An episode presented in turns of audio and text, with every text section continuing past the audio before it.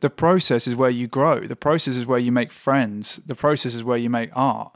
And I often think, you know, you can go hunting for all of that external stuff, the all the validation. But actually, for me, the validation comes from the process and the making. And as if I ever feel down or if I ever feel like I'm not heading in the right place, it's usually because I haven't made something that I believe in for that little bit too long.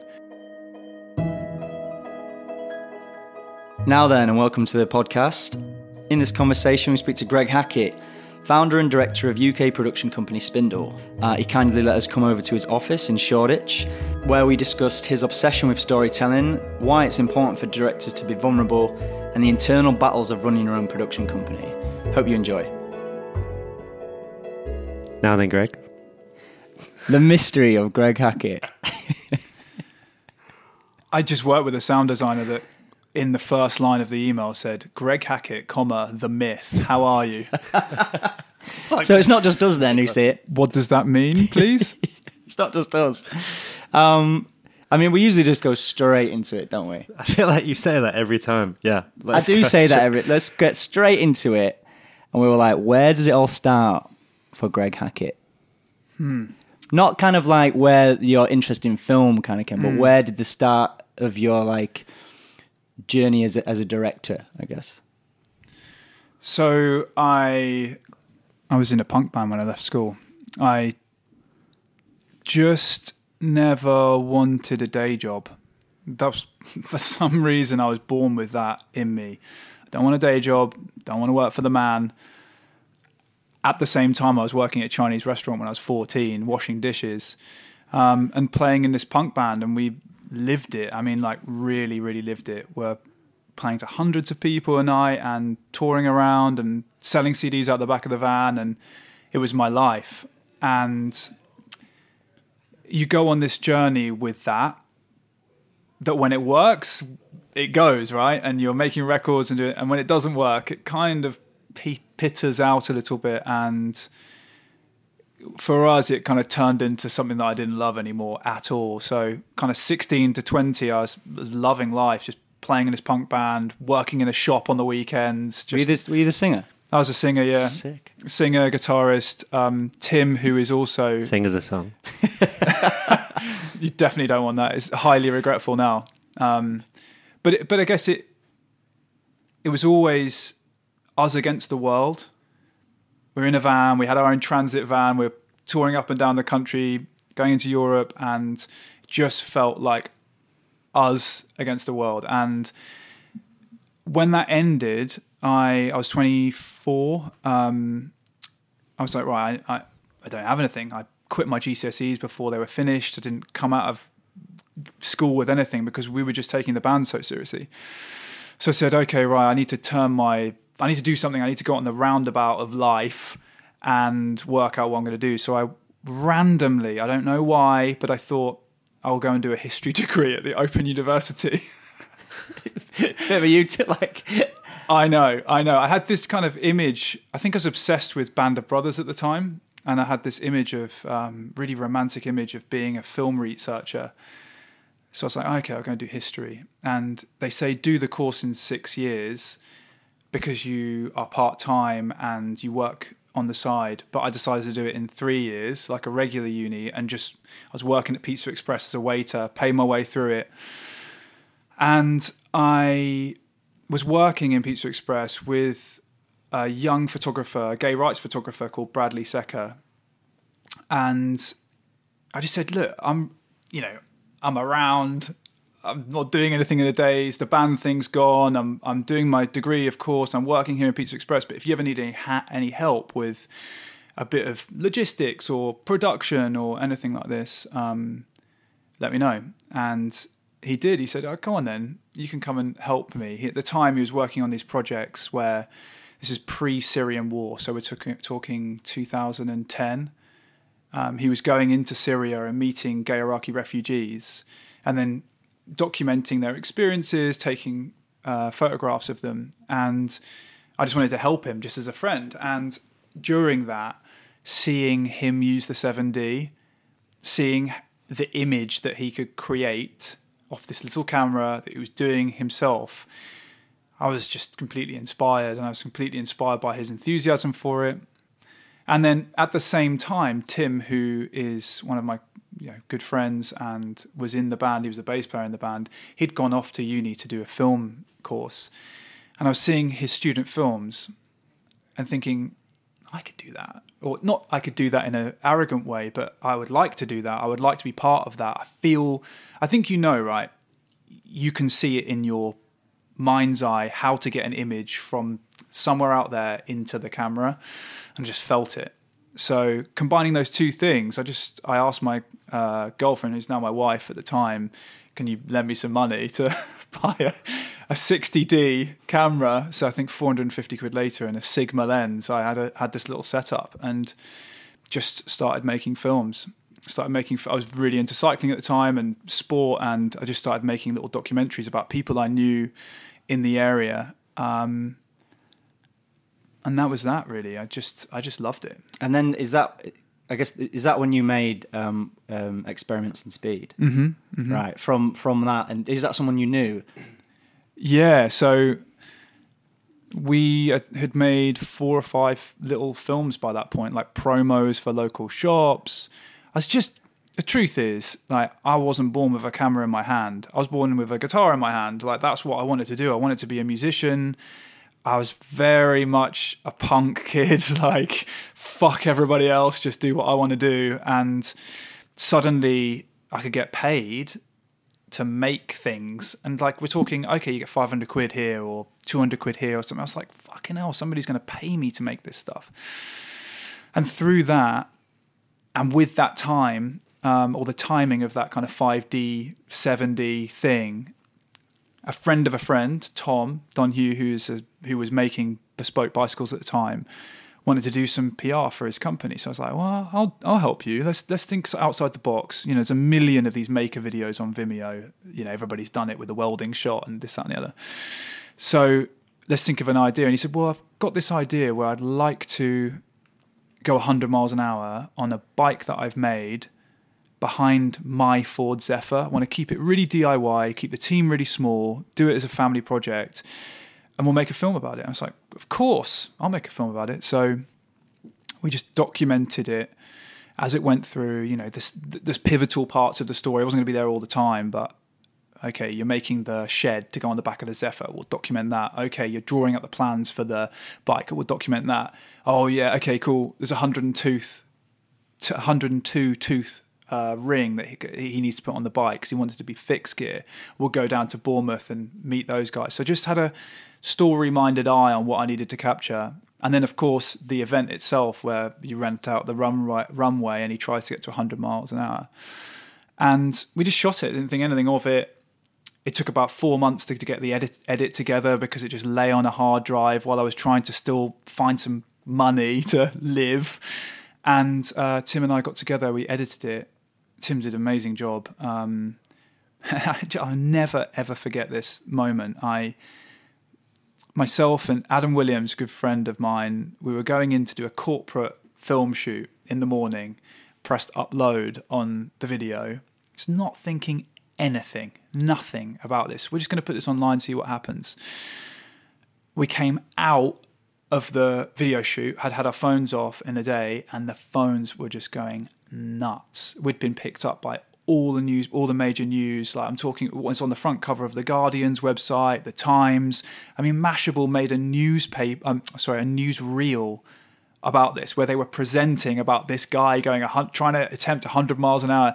It just lit up. It had a million hits within a week. I mean, this is the days when it truly still went. A nine and a half minute film went viral, right?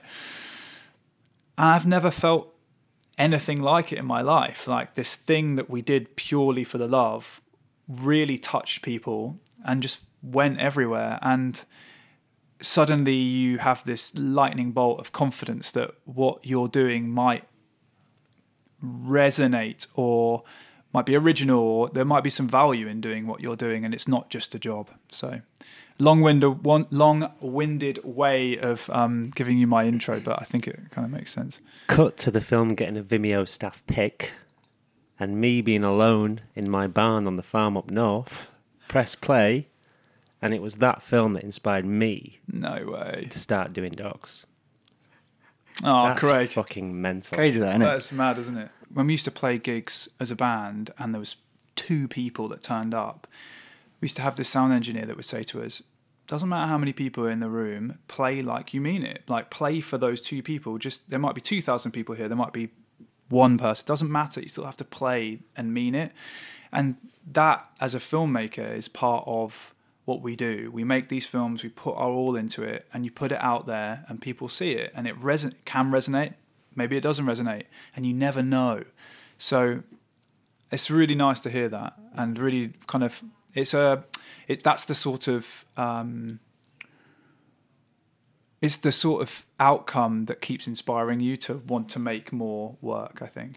Have you? Um, when was the last time you watched it? Oh, I don't know. You know, I, I, it's just always one of them things. You know, when you go back. Sometimes I just have one of them moments where I'm a bit bored, and I'll just go back and what. Oh, if I'm feeling a bit down, Mm. you know, and then it's it's sometimes quite nice to go back and go like, well, where was my mindset? Mm. Because I always feel when I look back at old work, I can really feel how I felt when I made it, Mm, or like listening to music of the, of the music videos I did, and it puts a lot of things in, into perspective. Being like, well, what about if like 19 year old you saw that and and saw where you Mm. are now, and you know, because obviously we go through ups and downs as directors, but it's sometimes nice to just like. You know, reflect and go like, well, no, you're doing all right. Everything's fine. Just keep going. You know? I mean, I'm I'm ten years in now. Well, you say that, Ozzy. from from buying the the camera and doing my degree to now is 10 years and what I recognize in young directors that I had then that I need to keep tapping into is a healthy dose of naivety and the lack of cynicism that comes with experience and comes with age and boundaries that we put on ourselves they can be good in certain respects but they can also constrict you and constrict your creativity and your expression because you tell yourself that you can't do it. Whereas 10 years ago, when you're making, or whenever, nine, eight years ago, when we were making experiments in speed, nobody's telling me that I can't do that. That's just what, and why am I doing it? I'm not doing it to getting a Vimeo staff pick. I'm not doing it for fame. I'm not doing it for a million hits or whatever those reasons are. I'm doing it because I fucking love it. Because I love Tom and I love what he's about and I love the story and I love holding the camera and the rest of it doesn't matter. Like I've not, I've not really, for the most part of my career, I've not been that cynical. You know, I've not been that strategic. I've followed my heart, followed my gut. Did we just There we jump off have the it. deep end? No, not at all. I, I- it's a really good start. I mean, it gets me all. It gets it gets me pumped. To be honest, Yeah, me too. you know. we have to keep we have to keep fucking making work. Yeah. Like there's not ads. Yeah, which I- we, which you do forget though. I al- like I was in a, a pit of forgetting that Mm. and thinking, oh, where's the next job? But it's like, well, I've got to, I've got to. Well, what stories do I want to tell and why did I make them? You know, and then that keeps then doing that. Then that keeps me going. I mean, you're really good at it, Craig. I mean, I think the dangerous thing is is wanting to make something. You know, is is wanting to make something for yourself, but then having to bend and think, well, can this be seen in a commercial? Mm. You know, Yeah, landscape as well. yeah. Do you know I I hate bowing. I hate kind of bending to that. I And- just met with somebody last week. He he made this point. It's not for the reel. I love it. I love Yeah. that sentiment. It's not for the reel. It doesn't need to be for the reel. Yeah. Because the reel, written within that statement, is like a capitalist sen- sentiment. It's this will sell. This will sell me. I will get work. Money will be exchanged because it's for the reel. Do you know what I mean? That's a sales piece. Whereas experiments in speed, I don't care whether it goes on the reel. I just wanted to make a film. All I wanted to do was put that film up in Look Mum No Hands on the launch night and stand there and watch it and watch the people and go, do they like it? Great. That's it. So I think, and I, again, I've been, um, I have done this myself where you manipulate situations for it to go onto your reel. And I don't know whether it's the healthiest thing as a filmmaker. No, I don't think So there's there's a whole load of we could unpack. Depends on how deep you want to go into that. But Well, I always see the like not on the reel is when I say that, I, I say I recognize that term in terms of like a negative thing. Like it's not on the reel meaning. It's it's not for people to mm-hmm. see, but it's for mm-hmm. it's to sell me. Mm-hmm. That's so I'm I'm using it as the opposite thing, where like I'll do it, but it's not for the reel. That's for uh, internal use to get me over the work. Mm. For the reel, for me, is things I I'd want to put out because you know. But you're still using money in there as the dictator of where you want your work to go. yeah, and that's fair enough. Like if if if that's what you want to do, that's fair enough. But there's two separate pieces of work for me. Mm. There's like the artistic work, and then there's the professional work, which can still be artistic, can still be creative, can still be fulfilling, but they're different. Mm. For me, they're different. They really are. Like I, I have to say, I'm a big fan of yours, Craig, and your discipline of getting out there. And I've always said that to you, just making stuff, and it's testing because you have to on one hand have the ego to do it but on the other hand be willing for that ego to not exist because you're putting your vulnerabilities out there in the world and that's fucking hard and scary and i think anybody that does that will be successful. May not happen immediately it may not happen in the midterm but it will happen. You will get paid at some point to make your film or you will make whatever the, whatever you want will come out of the end of that. It's interesting making shorts because I have definitely made a lot, and I fucking love you know making the you know working on my own projects. That's where I, I learn the most. I guess people have a fear of making a short and thinking, shit, everyone's going to judge me on this short, mm. or everyone's going to look at it and measure me up. What? Why are you doing it? Like, I think that that is the question that needs to come back to any director. Like, what? Why? I mm. just do it to show to my mates. you But it's a vulnerable, still a vulnerable Massive, yeah. place to be. Even if your mates are the only ones that you're wanting to see this film, that's a seriously vulnerable. You've written these words, you've constructed these shots, you've pulled the edit together, you've produced the whole thing. That's still there's still a vulnerability to that, and I feel when you're willing to be vulnerable like that, that's when you make work that speaks to people. That's the same with musicians. Is when you hear their vulnerability in their lyrics and their songwriting, that's the shit that connects with people. This like paint by numbers rubbish doesn't connect with people. It might sell, are we talking about that? That again is splitting the difference between what are you doing it for? Are you doing it for money and fame and all of that, or are you doing it because you love the work? you know, and the work being the art, the film craft, the the story, you know, that was my thing. I was just always obsessed with story. It's like, is the story good enough? And that's where I had this whole. The first part of Spindle was um, it was basically a documentary studio where myself, Stitch, and Tim, with some other guys, Dickon and Adam and Jenna and Lauren, we, we went around the world making document short two to six minute documentaries. Did did those small projects for what you just spoke about come through experiments in speed? Did people then reach out and offer you more things? And then is that how kind of Spindle came about? Mm-hmm. Yeah. So we were doing corporate films. I remember like calling my dad, and I mean, it sounds kind of lame now, but you know, I'm from a pretty working class background. My dad was in the RAF. Like it was, I didn't really think I was going to do anything proper, proper, proper. And I remember getting a call for this. We were doing this film where we got paid a thousand pounds. I called my dad. I was like, "Fucking made it! I've made a thousand pounds on a on a video." and like that that was so amazing to hit that that point and that was off the back of experiments in speed right so somebody locally saw it and got us to make this kind of corporate film and those types of jobs started um, coming about in fact i got signed by archer's mark um, in shoreditch actually funny enough full circle back down here and did an adidas project did a castrol project with them and you know there was a real learning uh, there was a real learn, fast, steep learning curve for me personally because I had no idea about the industry whatsoever. None. I had no idea about Soho and the agencies and the relationship, and I just got pulled into that world very quickly. I hadn't done the running thing. You know, film wasn't an option for me growing up. It was, you know, my it was music. Um, didn't have any filmmakers in the family, don't have any artists in the family, nothing like that. So coming here, was interesting, put it that way. And I made a lot of mistakes really, really quickly. Mistakes that I still live with today. You know, I I did this Adidas project and I sat there with Matt Felsted, who's an editor, and again one of my best. I've made some of my best friends now through the industry. One of my best friends, and he sat there and said, "I'm going to tell you this once. You didn't get it. You didn't get it in the can. You probably can't make the film that you think you're going to want to make." So when you're on the set the next time, when your producer goes home, when your art director goes home, when the EP goes home, the DP goes home, everybody goes home, and you're left here with me as an editor, and you don't have it. You need to think, I need to get it on the set.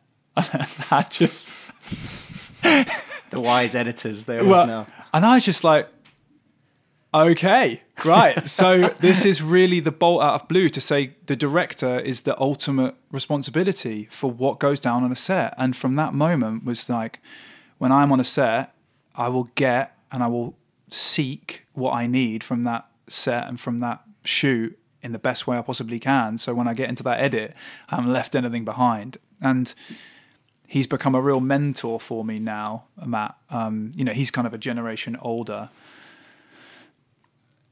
But that was really, yeah, really strong. But to get back to your to get back to your question, I I continued the uh, self-funded projects. So again, I was kind of involved in the cycling thing. I'd done a bunch of cycling films outside. I was I'm, I used to be really really into road cycling, and we did another personal project of a cyclist trying to break a world record from northern France down to southern France and then back again in something like five or six days. And he was just basically not going to sleep, do this. And we made this film. I, I, should also precast that and say that he'd, he'd been given a 5% chance to live two years previously. So he'd come through this whole cancer journey and we thought, well, let's just do it. Let's self fund it. You know, what's it going to cost? A couple of grand. We've got that in the bank. Let's just, three of us, me, Dick, and Tristan, get in the van and support it and film with a red camera out the back of it. And again, we put that online a little bit more cynically now. So we're thinking, oh, cool. Well, maybe we've seen that the press picked it up last time. Let's. Rubbing your hands. Yeah, There we exactly. go. There we go. and it did go about a bit. You know, it got like half a million hits, and we'd obviously built up a bit of a, you know, people were watching the Vimeo page or whatever it was. And I think it was the Tuesday after we put it out. I think we put it on the Thursday. The New York Times called. So I was. We're sat in a little office in Norwich, the three of us, and the phone goes, and you know, hi, can I speak to Greg Hackett, please? Oh yeah, yeah, it's Greg Hackett answering the phones. Hi, it's Kaylee from the New York Times. Um, I'm an exec- executive producer. We've just started T Brand Studio, where we work with brands to make these documentary pieces. Um, we think you've got the right tone of voice. We've got a project shooting out in Sweden. We've got seventy thousand pound or seventy thousand dollars. Can you um, can you come and film it with us? And I, the phone came away from my head. I looked at Stitch and Tim and was like, "What the fuck?" it was like it's I again like the privilege that I sit here with now in terms of like the phone calls and you've got a script and you're going to treat on is so incomparable to where I started this thing from. Incomparable. And night and day, I was so naive and so in awe of this situation that had confronted. And we were like, of course we can. So basically hired all my mates, like We're on holiday. Come on. basically went on holiday. It was a good job that we worked our asses off, and the film was was good. They all loved it. They still use it in their bloody sales pitches apparently now, and it just set up three years of constant work with the Times. Um, Which you know proves the point. There's no reward without investment. You know, never ever do I think twice about investing into myself like that.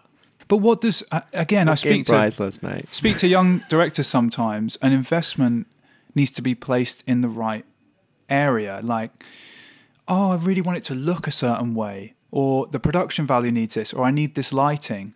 And I often say that why? What? Why? You've got an iPhone. Like you can. If your idea is good, there's no reason why you can't go and shoot it on your iPhone. It's all just about ideas. And my ideas back then were more around story. They were all documentaries. So again, you can say, well, it's happening. So you need less production, etc., etc. But still, we're so everything is so available to us now. It doesn't cost if you know what you're doing or you've got an idea of what you've you've got to do and you've got a point of view on that. I would encourage anybody just to start doing it because you never know what's going to come off the back of it. It's kind of like um, it's like an entrepreneurial mindset. It's like you keep saying yes to enough things, shit will happen. It will happen. Stuff will you will have to make stuff you don't like. You will be in situations you don't like. But there will also be things that you love and you will grow in and you will meet people. So I think the healthy dose of saying yes is a really good place to start. Um, I agree. well, you, I mean, you're both doing it. I've just seen your short as well, right? It's like, And that was that was literally me, DP, Adric, uh, and Craig, my brother. There was just four of us driving the van, running around. My brother didn't have a clue what he was doing. he was just like, "Tell me what to do." You know, I'm like, "Right, sit there, do it." He wasn't, he wasn't in a good mood. So we were Smile. doing it, but he didn't didn't fully understand what we were doing. You know, but but but so how does that? How does that? Um, I guess just bring a bit of context to it. Yeah, so I've just done a short film about my brother and um, dealing with uh, PTSD from being in uh, the war in Afghanistan. Um, yeah. Yeah, this is the first time you've really kind of put your money where your mouth is as well, isn't it? Yeah, because I've been very scared to do that. why?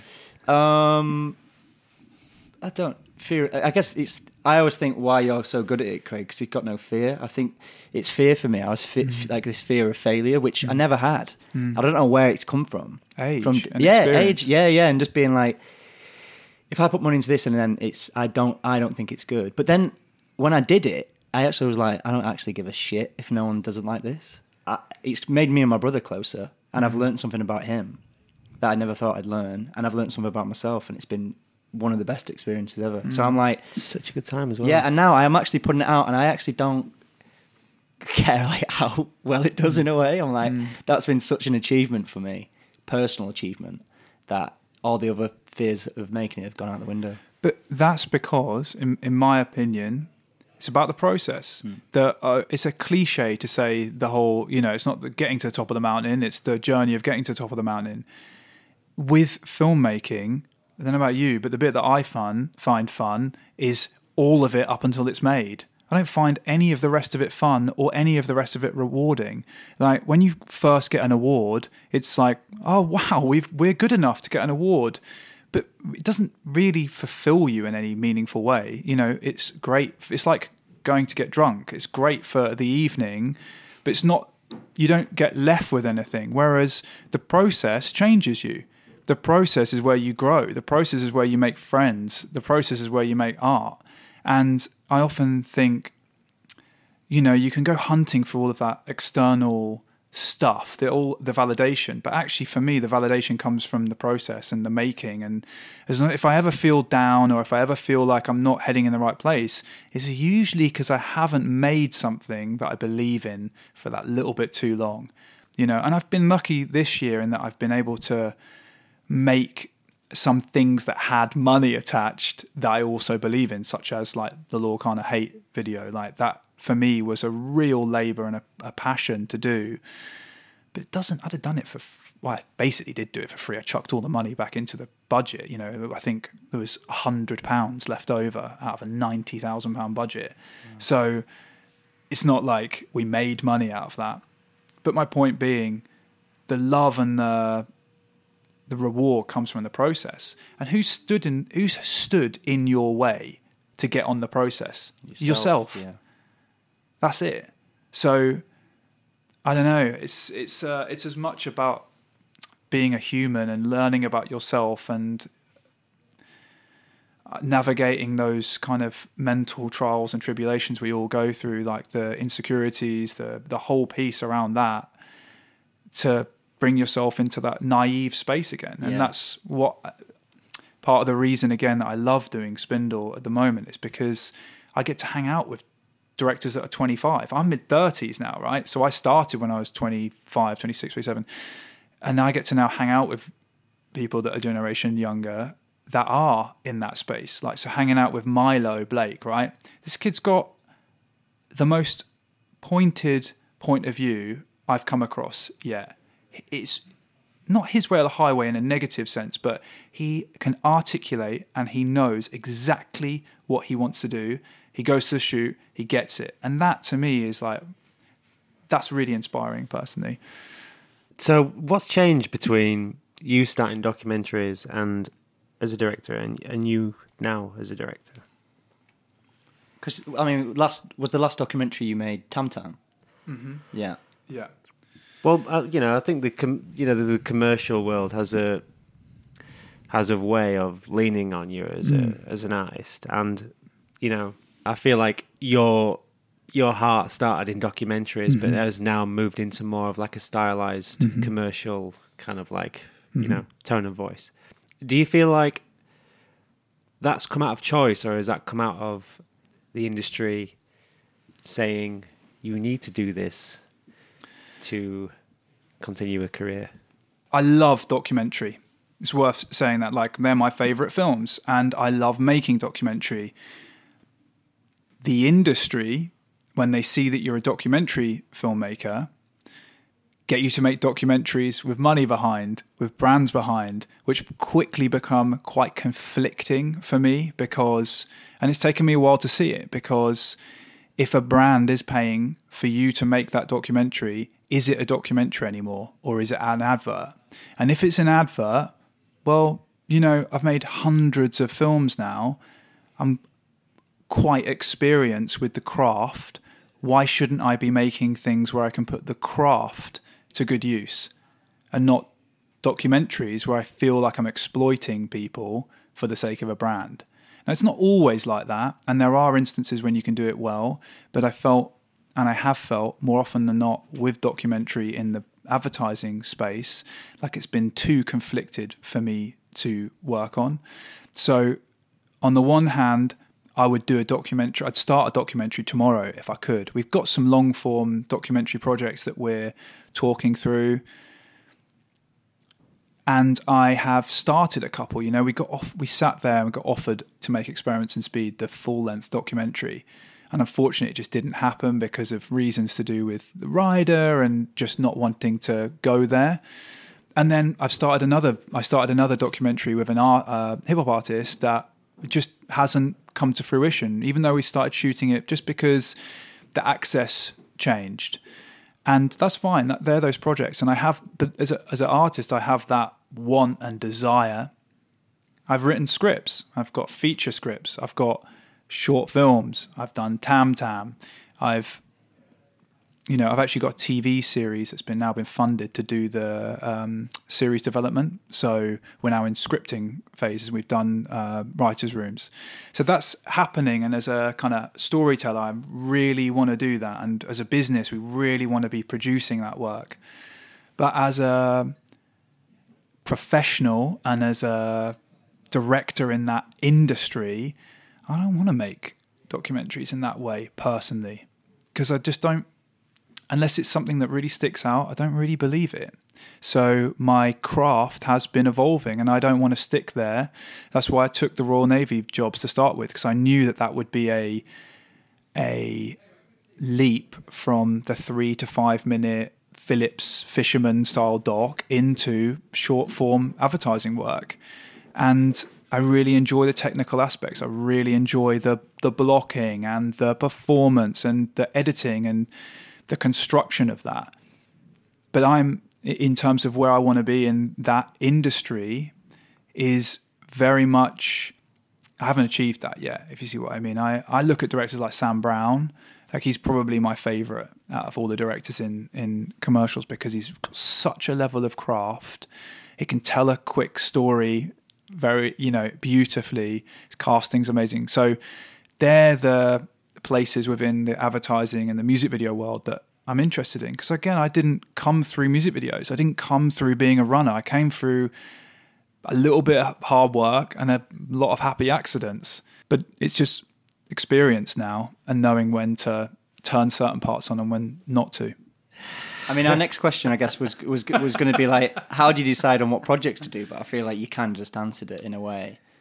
Yeah, You know, I mean, this uh, again, like I own the production company, so I sometimes take projects because they pay the bills as well. Let's be real; like you have to get the balance right. And I'm still very, I'm so grateful for being able to do a ad for a bank that pays three months of Spindle's money. You know, like that's that's really rewarding. and then detaching yourself as a director and a company owner as well. That's a that's a constant battle. Yeah.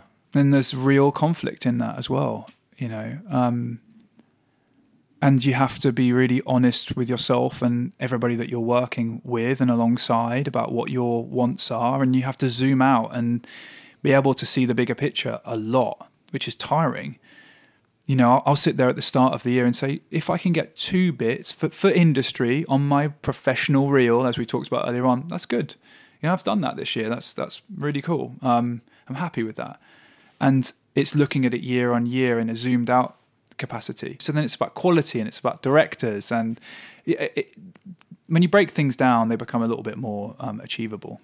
Um, I don't know whether that answers your question. No, yeah, it does definitely. Yeah, I think I think there's like, um, you know, because I think from my point of view as well, like there's definitely a sacrifice as a director you make by Mm. starting your own company up and putting all your energy into it and Mm. leaving nothing for yourself. Mm. So it's important to find balance. I keep coming back down to the why of why bother having a production company? Why do that? You know, if it's going to be completely conflicting for me, I'm not going to do it. And it's not conflicting all of the time. Sometimes it is. And there are conversations that I have with the other like leadership people in the business and that's you have to be a grown up to talk about those things. But if what you've set out to do is achieving what you wanted to do, then the why is answered, you know. And for us, it's like we wanted to make great work. We wanted to um, do it nicely. You know, this industry is kind of toxic in places, and we don't want to be part of that. We don't want to work with toxic people. We have a value that is artists, not assholes. You know, we don't want to work with people that are idiots because it's tiring and life's too short. So it's if those things are being covered, if the work's good and you know we're doing it in a nice way, I'm happy. Really.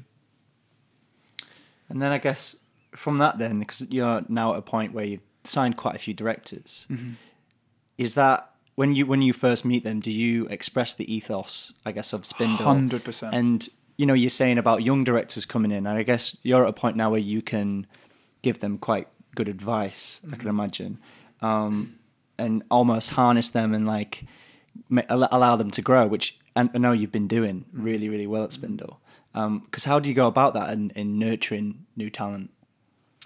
I mean, the whole the whole business plan is new talent. Really, um, yeah, there will be signings that are existing talent and great talent, etc. But there's so much reward on a personal level that comes from seeing somebody get their first shot with you and grow and make money and achieve the things that they want to achieve and learn the things they want to learn and grow as a human and as a director etc so that on a personal level is a real driver for everybody that works in the business.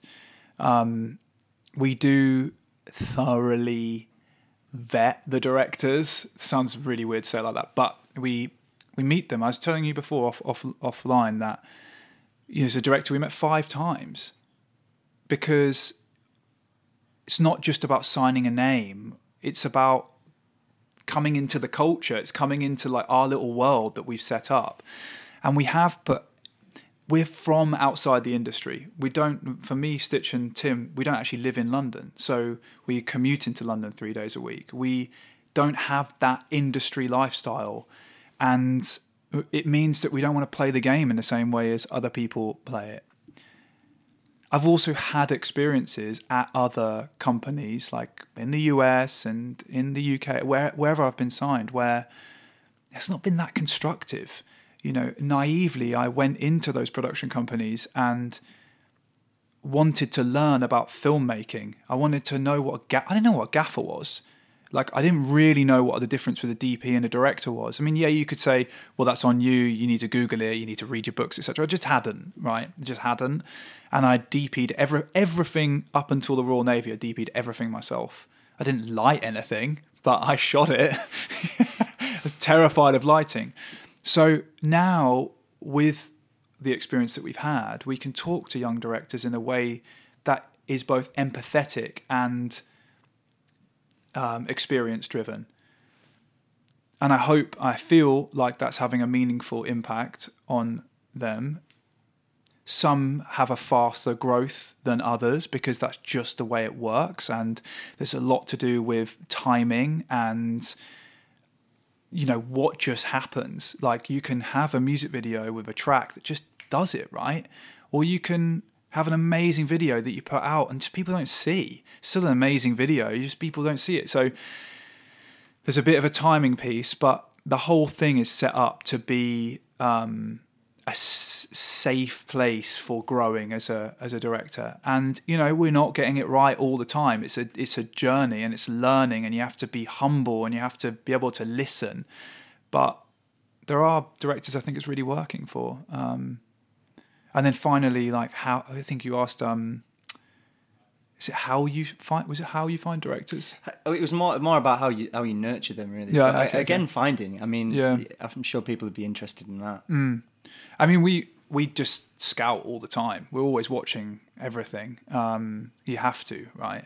If you want to grow a business around new directing talent, you need to be watching stuff from all the regular places, but also trying to go to places outside of the norm. So, you know, degree shows or like a comedy uh, film festival or whatever those things are. Um, and we're just looking for a point of view. I think, and again, I didn't come through with that. My point of view was like, I've got a camera in my backpack, let's go. Yeah. And story was my point of view. But now with you know transitioning directors into music videos and advertising, you're looking for an aesthetically driven or a storytelling, whatever that is, but a strong point of view. That's that's what we're looking for. Um, yeah.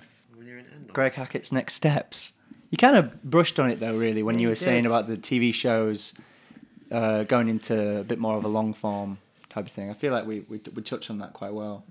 Yeah, is that the uh, is that the end goal for you? Is um, Is that growing that through Spindle as well? Yeah. like um, development, I guess, of of long form. it's it's in a way it's a full circle. It's it's a like we started trying to make or making things that we loved, and we want to finish making things that we loved, and we don't have any investors, don't have any rich daddies. There's like it's our money. It's the, the money that we've earned has always built the company, and it's going to take a sec to do that. And we are funding things. You know, we funded Molly to make a short up in Yorkshire this year, which she's going to continue to film early next year. We funded Daniel Lund to make a short, um, like a basically an English version of his People in Cars piece, which I don't know whether you've seen. We're funding other little things with Milo Blake that he's he's writing at the moment. So there's there's we take the money and we put it into the creative as well. It's the same as music videos. Don't we make any money on music videos? We just fund that because we know that that is a place to grow as young directors. That's what you have to do. So um, the future plan is, of course, to be making like relevant, great work, like original work, features, documentaries, TV series. We're not there yet. Um, we're starting, and we've, we've massively got that ambition. But we're going through advertising, and we're growing the directors in that, and we're getting experience, and in music videos, um, and we'll see. We'll see. I, I feel pretty excited about that. It's hard. but every you know it's like you were saying it's working with like-minded nice people and every time we've come and i've met some people in spindle it's just like really felt welcoming and i don't know just a, a nice family environment which is what it should be most of the time you know Well, uh, what are we driven by? It comes down to that. We are not really driven by money. It's fine if that's who you are. It's not what I've personally been driven by. I'm driven by the work. I'm driven by the experience of being in the process. And I'm driven by people. I really love working in a team. That comes from, I think, not to kind of overanalyze it, but I think it comes from my time in the band where we were working as a group and, you know, stamping CDs and self screen printing t shirts and selling them and running a float in the back of the truck. You know, the whole thing comes, I love that team element. I love people. I'm not, I'm competitive in an individual sense, but I'm not competitive with others necessarily.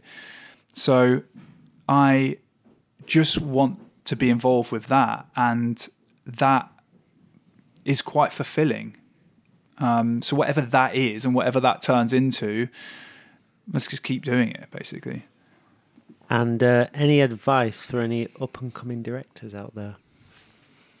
It's finding a way to use what you have at your disposal to make what you want to make. You've just both of you have just done it, right? You've done that with Ironstone. I'm sure it costs some money, but I'm sure there's other things that you've done that haven't cost. Experiments in Speed didn't cost me any money to make. It was just my time, and it was just the the 400 pounds for my 60D. That was it. Mm.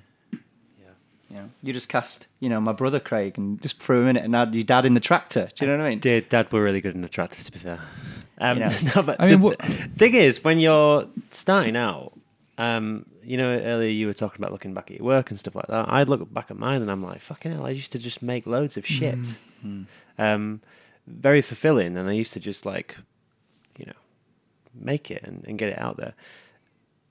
The further I've kind of come along, like, I just can't do that anymore. That's the frustrating thing for me. Well, what can't you do? Well, the further down the line you get, things start costing money just because the bar's been raised. Yeah, I was about to say that. It's because you're. You know, Ozzy, you want to shoot on 16 mil, put your hand in your pocket. Yeah, you know, yeah. Things like that. Mm. Like the way I make things now, it has more of a purpose. It's less of an mm. experiment and it's more of a purpose to kind of connect with my audience. You know, money money gets involved. I've got to pay for the hotels and the food mm. and. I got to get people when excited about it. When I'm a solo man doing things, yeah, make whatever I want free. But as soon as I suddenly want to make things that involve other collaborators, mm. I got to be the vehicle to drive that. Mm. Unfortunately, people also need to pay the bills. My my advice would be to not get lost in the production value. It's a trick. Yeah, yeah I had this conversation the other day. Someone said, um, "What? Where does your money go?" My money now goes on cast and the lighting and the props is a little bit secondary depending on what I'm doing. But I'm like, I put the money in front of the camera because that's where my focus is at the minute is working with actors and working with mm. people and drawing emotion. It's I also can... relative to your level, though, right? You're at a level where you have a company, you have some money, so you can invest, even if it's pushing your limits of what you want to invest. It's still investing a little bit of money into that, but you're still writing in a way that plays within its boundaries. Ironstone is shot in Blue Hour, so you don't need any lighting. No. It's shot on uh, the Alexa, so you don't need any film. But yeah. shooting in the Blue Hour makes it look like it's shot on film. Yeah.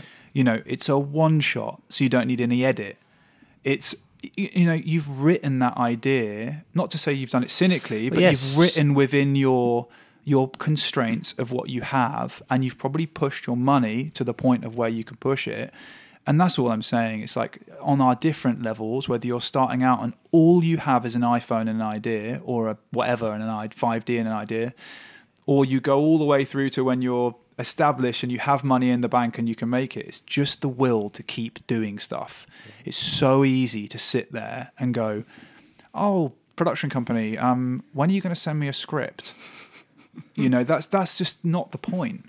It's not the point. You know, any advert you get, in my opinion, should be kind of like celebrated. It's like, wow, somebody's going to pay me money to go to Mallorca twice. They're going to pay me money to do that. Wow, that's brilliant. Mm. So this this stuff is um, is as much about generating momentum, learning lessons, getting experience. It's in a way less about the execution or what it looks like, and that's why it comes down to um, what the idea is. Mm. You know, good ideas shouldn't need production value. So, so, there was this saying in when we used to do the band stuff. It's like you you'd always know a crap band because they'd bring all the lights in. They'd have an Arctic lorry full of lights, and they'd wow the crowd through all of the production design. Whereas you could get the best bands in the world that would stand on stage with like I don't know one color, red backlight, or whatever it is, and blow you away because their material and their stage presence and all of those elements came together to, like, you know, blast you away. And there's something that relates to film in that, in that, you know, we can shoot on oh, now I want to shoot on the Alexa 35, or I want to shoot on 35 mil, or I want to use anamorphics. If the writing's bad, if the acting's bad, it's still bad. You can put all of that production value on it, and it doesn't make it better. So if we know that, you could create your short film and shoot it on an iPhone, and if the writing is good, if the performances are good, none of it else, none of none of it else matters and to get to where you want to get to in terms of somebody, I don't know, a producer sees it and goes, you know what, Craig, he can direct. They're not looking at the 35 mil or the grade because they're looking at the grader or the DP and thinking, oh, the DP's good. They're looking at you as a performance director or a writing director or whatever those things are. So, this whole world of aesthetically driven production value just be aware you can get caught up in it. That would be my advice. Yeah, hundred percent. I also a little tiny bit of disagreement, just Go on. because the aesthetic side is what I fucking love. you know, it's just one. It's a big part of my. You know, the camera is a big tool in, in my way of storytelling. So I, I totally get where you're coming from with that. Same time, I'm not gonna. Of course, you want it to look nice. I'm Yeah, not, I mean, one I- them, Well, it was innit? like- but, it- but I, I agree with you when you say it depends what you're saying. You know, I made a film in lockdown where I just did interviews with people on a, my computer. Yeah, yeah. And dude, that's the that's the film of yours that's made me cry. uh, yeah, Like I had tears in my eyes when I watched that, and it's you know it's Zoom. yeah. They didn't Th- know they were being recorded and- though, until the end. But it comes back to what it what, it is. Yeah, Yeah. yeah, exactly. I'm not saying to to completely clarify that the aesthetic isn't important. No. I have literally taken master Ana- master anamorphics on a bloody boat.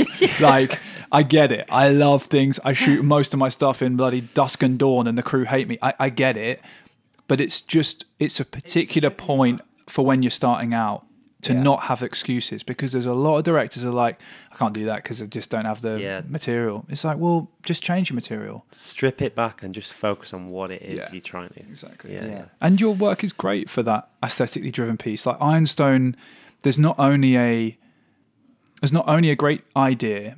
Like from a directing point of view, I, I saw it and was blown away because you really get the constraints you're working within and you're maximizing everything that you can do within those constraints.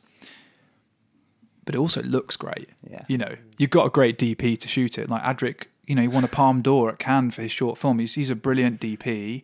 The camera movement's great. The blocking's great. There's th- there's considerations that I look as a uh, as a director. I'm like, yeah, cool. He knows what he's doing. The bits that don't cost money, concentrate on that. Yeah. Yeah. Well, y- y- your hole was going to cost you loads of money if you're going to shoot it in London. So then you went up north and just Just took it in your any- back garden. the shit thing about London is that everything you shoot in London is always is always going to cost you money. And there's something really nice about going back home to Yorkshire where I talk to my mum and dad about an idea or talk to my friends about it and it's going to cost me no money because everyone wants to get involved. Mm. So this hole was going to cost me three grand. I only had three grand in fucking budget. Look at what you shot for three grand, though. yeah, well, it's no, it cost me mo- a lot more than that. Um, Forget that. Then. it started at three grand. Um, but so anyway, this hole going to cost me three grand. Um, you know, not had a job in for two or three months or whatever, and uh, rang my mum and dad up, and they were like, "Oh well, you know, actually." We might be putting down a horse, so you, do you, want you could maybe dig the hole on the farm. And I was like, my dad's friend called Big Shane rocked up on his digger. He only wanted 100 Goodness quid me. cash in hand. And I was like,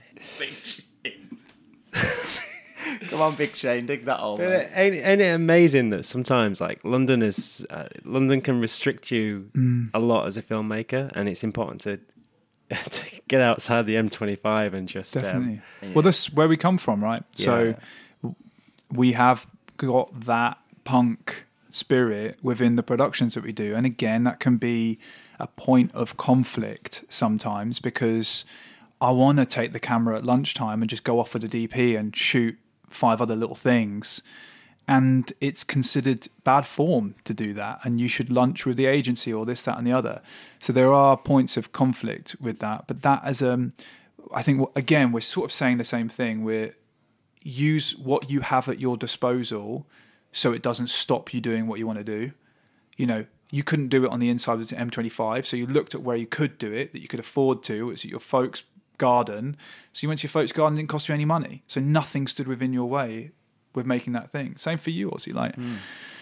it's, it's so inspiring to see you like get on that again. And, yeah, it like, felt good.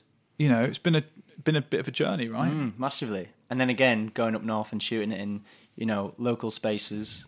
My brother's gym, who his friend owns it, you Mhm. know, made a studio in his living room, hmm which he wasn't particularly happy about, but it's fine. Fucking love that though. It's like uh, you know, me, you, Adric, your brother, Mm. a camera. 40 degree heat. It was the hottest day of the year. Yeah, but no, this you know, he he, made- made he wants to grab the shot at sunrise. Of course we do. Oh, yeah. So I'm I'm Yeah. cycling from my farm into Pontefract at half three in the morning, and I'm just cycling there thinking, it's amazing. This, Yeah. you know, That's It's the thing is though, Craig. That's what I mean by saying about the process. Like I've got so many of those stories of being on the road with your crew or your friends or whoever it is, and that's the stuff that's when it's all said and done. Like I'll still remember the things I did with the Royal Navy, whether you like them as films or you don't. It doesn't matter. Like whether I kind of whether they're on your reel or they're not on your reel. Again, that's for me. It's by the by, it's that I made great fans in Adric, in Tom, in John. We went in helicopters, we went on ribs. We had a great time, and that's what will stick with me. I'll remember that till I was until I'm probably a granddad, you know. And that's the process. That's the three o'clock in the morning riding to Ozzy, laughing, thinking like, "What the hell are we doing?" And that's the stuff that doesn't cost any money. better again. look good. better, yeah, better look good. exactly. When I'm getting my brother running. What do you, uh, out of interest, what do you want to do, Ozzy? Like, what's you've gone from Partizan to um, now freelance, and you've been working a lot. You're now making your own stuff. Yeah. It's giving me the bug to just to make my own stuff now. Now I've got like this other script I want to start get going because it is literally Mhm. just two people in a room, in a bedroom. So I want to get that going. I've been talking about that for a long time now. But that's the next thing. And then at the moment, I'm like trying to just be like, I think I was thinking too much of the bigger picture Mm. and getting lost in it. Mm. And and I've kind of just come back and go now. Well, what do I want to make? Mm. And then making that, and then whatever happens with that, whatever it happens, you Mm. know, I'm kind of just enjoying the time making stuff at the moment, and it's been fun. And I'm like, you know, A lot of it has, to, especially the artistic side of it, can't be thought through in the big picture way. Can't be zoomed out because it gets really cynical really quickly. You have to allow yourself to get into the instinct mode and go, what is it like? Mm. Do I, you know, what do I feel here? What what's exciting, and just go for it. Otherwise, you just end up making. I, I've done the same. I've been in like big picture mode and made things that I thought were going to do me this or get me. It doesn't work. It doesn't work. Like with that art, like Tam Tam, that was just. I just saw an article on the Guardian, and I was so touched by the article. I was just and aesthetically, to your point, Craig, I was like, well, it's basketball, so it's action.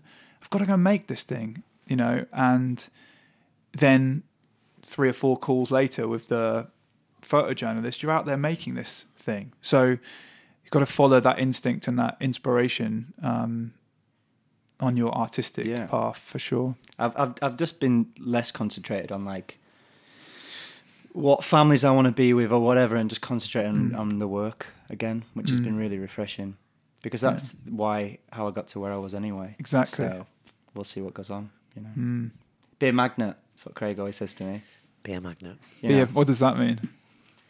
let people be drawn to you. Don't go, don't go seeking. That that Mm. was the main thing. Like I, I think I was at a point where I was a bit lost and I wasn't feeling creatively inspired, and I was and I was trying to drag people to me, but I didn't have Mm. nothing to be for them to be dragged towards. So now I'm like, ignore that. Stick to what you wanted to do. Make your shit, and let people be brought. Let them be drawn to you.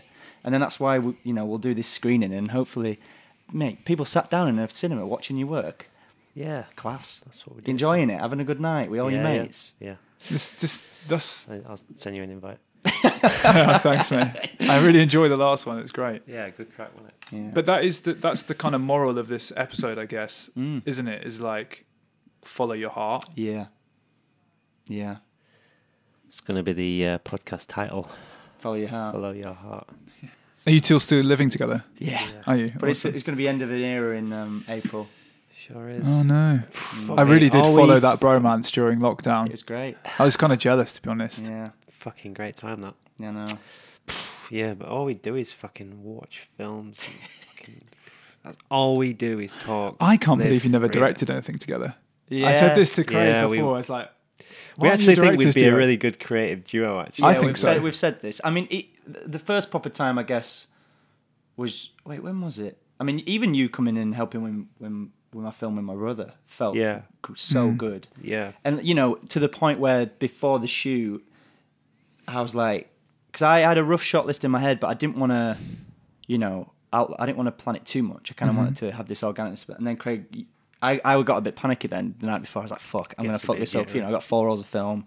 I need to figure this out. Mm. And then Greg sat with me and like, right, what do you need? Let's make a list of things you need. And it was a really good like, Just like almost mentorship or guidership. Yeah, guidance. Yeah. yeah. yeah. and yeah. then the next day, and then you know, we had two half day shoots, and they were just like, And that's that's rewarding in itself, right? It's like I, I've played that role with some of the directors here, um, and that's really rewarding on a personal level to see them, like Molly with Have a Word, right? Each seeing her create that piece was, you know, Tim edits most of her work. He's one of the partners here. We've got an editor, and it's really rewarding, really, really, really rewarding to be part of that as a as a player in the team and not the leader of the team. yeah. There's a, there's a lot to be said about love, that. Love it. I'd love to exec more stuff. Um, just oversee it and just Mm. kind of like yeah, Mm. help guide it. a yeah, because I value your opinion. It's all about respect, and Mm. I, I respect your opinion. That's why I don't mind, you know, and get nervous showing you things, Yeah, and yeah. vice versa. you yeah, know. yeah, me too. Mm. yeah. Yeah, I've just sent him the script. I'm like, oh fucking hell. He sent, him it, he sent me it once, and then he texted me, like, "Don't read it." Actually, and then and then I was like, "All right," I deleted the email, and then he's and then he sent me it again, Mm. and then this morning he went, "Actually, don't read it." Is this the is this the longer one? yeah, yeah, yeah. So, fucking, how can I read it? That's it though, the Craig. Is, It's the it- exercise of sending people. It's so well. It's yeah, like you said earlier. It's fucking being vulnerable, and Mm. um, but the exercise. The one thing I've learned from the exercise is that as soon as you send it, I then reread it with like, with a fresh pair of eyes. it's incredible, isn't it? Yeah, that it's like And, showing someone an edit, isn't it? Uh, You've been How- stuck there. You put someone in front of you to watch an edit, and you go, "Oh shit!" Oh, I and you learn over time when to use that to your advantage because you will never get to see the edit for the first time more than once. And Yeah. that is the the feeling that you have. And then even when you see it for the first time because you've got all the knowledge of the the shoot and the pre-production and the arguments or the conflicts or the cast you didn't get or the location that was better that they didn't sign all of these things goes into your first view of watching the edit. And even then you can't be impartial. Hmm. So to have s- kind of safe nets around you that can be honest and can say this doesn't quite work over here or this is really good or oh god i'm crying like this is amazing that's really really important. And again as as film as directors i think particularly in this industry we can be pushed away a little bit by production companies and they don't want don't always want to have the hard conversations but we need hard conversations. Yeah. we need people we can trust. I have that in stitch. I have that in tim and lou and em and i'll show them work and they're like i don't, don't think it's got it you know great okay i want to know that i want to know that you don't think it's got it i can still have my point point of view or you show them and they cry and you're like okay cool i'm doing something, doing something right here Yeah. yeah, I guess using those people that you have at your, you know, uh, on speed dial or disposal that can give you some real talk, Yeah. right? Yeah. and and especially with writing because you know that it's an editor's game. It's structure and it's editing. It's like you know you're going to write it out and it's going to be rubbish, and then you're going to edit it a million times until it has something that it's saying or it's making you feel. And quite often or not, you need those people like your girlfriend, your wife, or whoever your trusted person that can go, no, this isn't there. It isn't just about, you know, just making the film. It's going to live somewhere and it's going to have that impression. To come back to the stage analogy from earlier, it's like you want the viewer to enjoy it, Yeah. you know, Yeah. or to say something, or to have a comment, or you know. Cool. Well, thank you for coming on the show. Is it a show? Feels like one. And um, until next time, thanks for having me. pleasure. Greg. All right. See you soon. Nice one. Bye. Bye.